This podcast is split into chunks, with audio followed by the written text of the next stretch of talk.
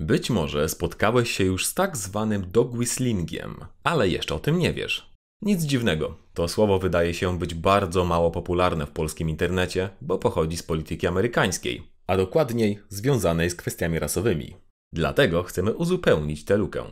Jego pełna nazwa to Dog Whistle Politics, czyli polityka psiego gwizdka. Ta dziwna nazwa pochodzi od takiego o ciekawego urządzenia, w które, jeśli dmuchnę, to. Słyszycie? No właśnie, nie słyszycie i usłyszeć nie możecie, bo to gwizdek ultradźwiękowy, czyli działający poza zasięgiem ludzkiego słuchu. Za to jest doskonale słyszalny dla, zgadliście, psów, których zasięg słyszenia obejmuje o wiele wyższe częstotliwości.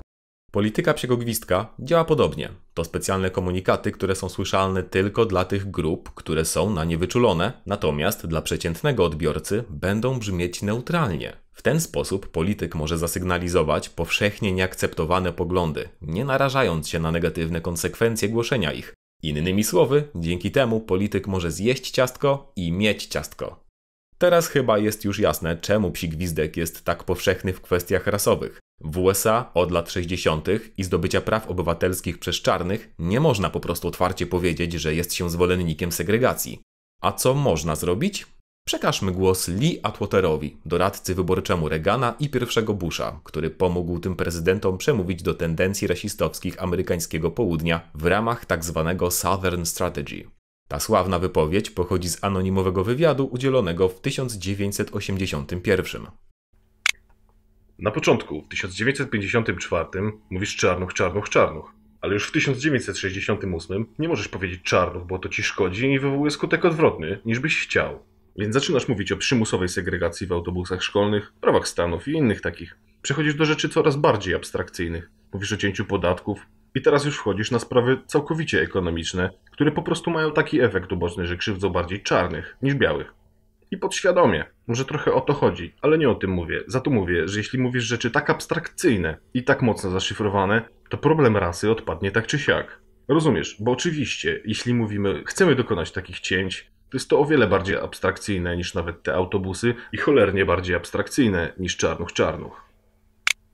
Czyli psi gwizdek to sposób, aby docelowy odbiorca mógł zrozumieć. Ha, oczywiście! W tym świecie poprawności politycznej nie można mówić jak jest. Ale ten polityk pięknie ich ograł. No, jednak swojak. Ma mój głos. To byłoby jednak za proste. W rzeczywistości potencjalni odbiorcy dzielą się na trzy grupy. Obok zwolenników i osób neutralnych będą też przeciwnicy, czyli osoby, które słyszą ten gwizdek dlatego, że się na nim poznały. Dlatego dog whistling to coś więcej niż tylko strategia przemawiania do wybranej grupy docelowej. To również strategia ataku. W książce Dog Whistle Politics Ian Honey Lopez, wykładowca prawa na Uniwersytecie w Berkeley, opisuje typowe zastosowanie dog whistlingu jako retoryczne jiu-jitsu, składające się z trzech elementów: ciosu, parowania i kopniaka.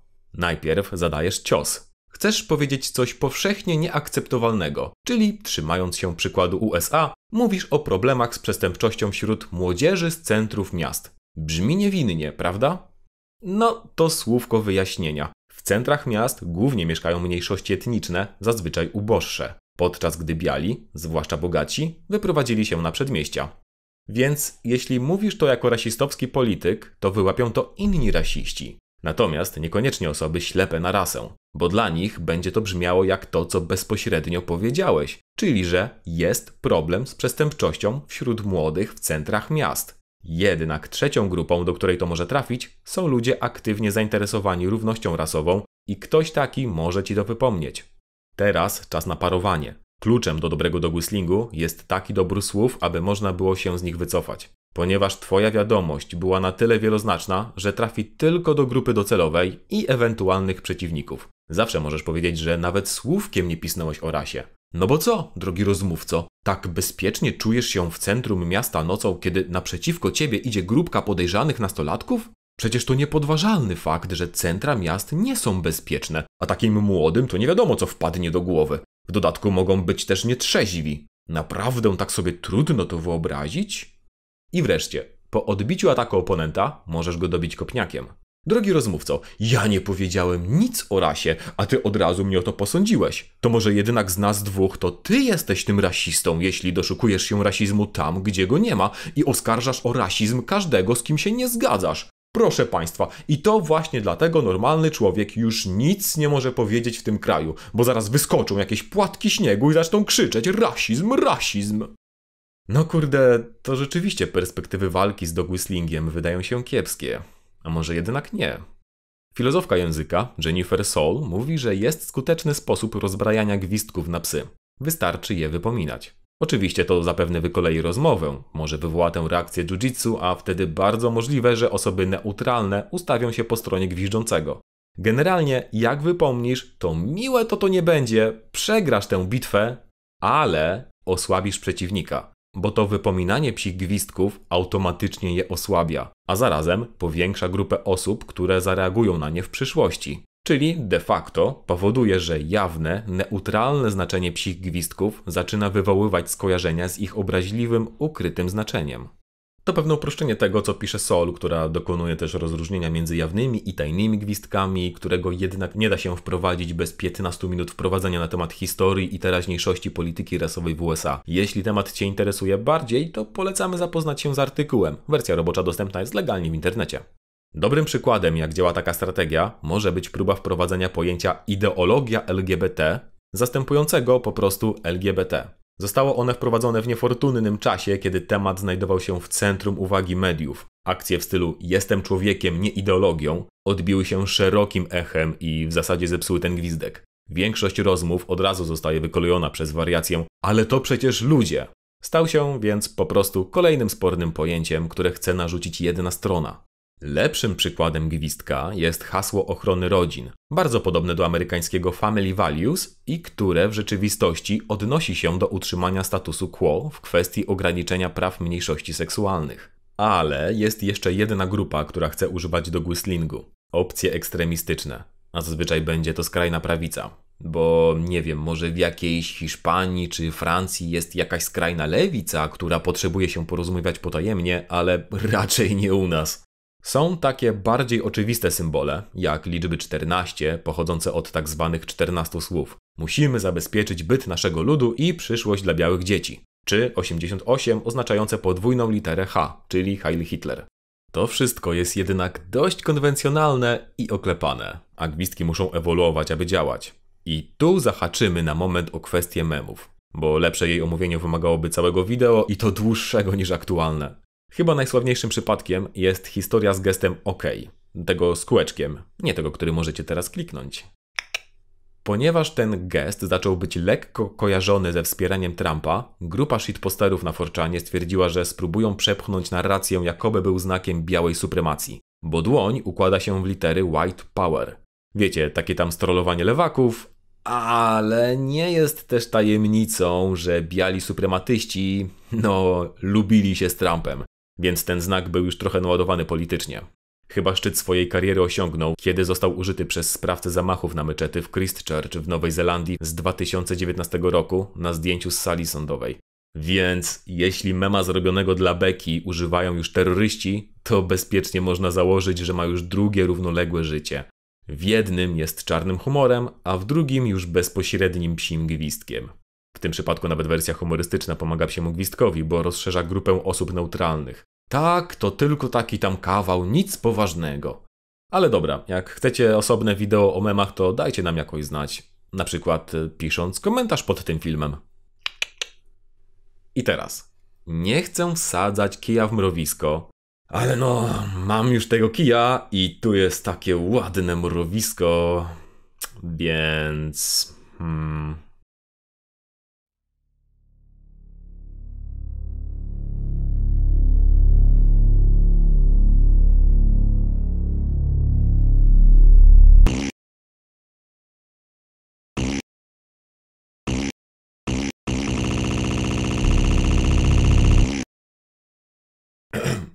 trakcie przygotowań do odcinka natknęliśmy się na ciekawy przypadek, choć tylko w kilku postach na Facebooku był opisany mianem do Guslingu. Chodzi mianowicie o tezy konstytucyjne Konfederacji, nazwane nowym porządkiem. No okej, okay, brzmi trochę dystopijnie.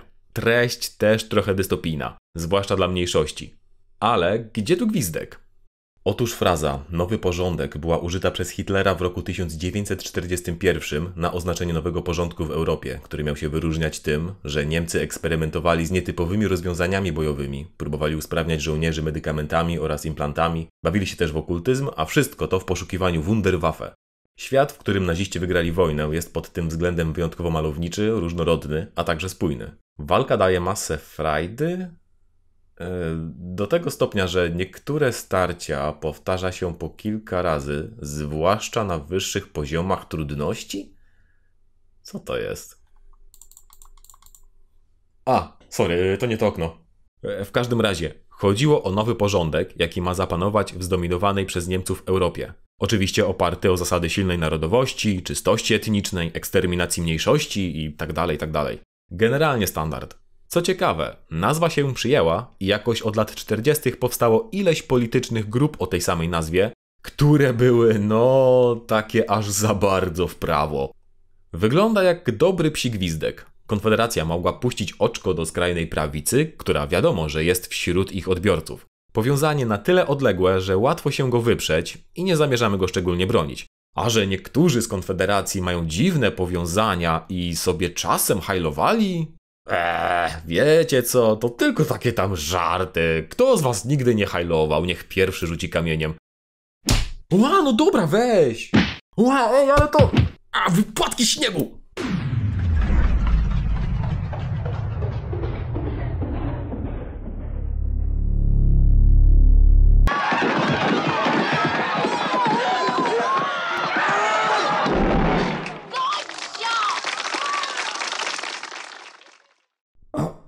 Przynajmniej tak można na to patrzeć, aby myśleć trochę głębiej.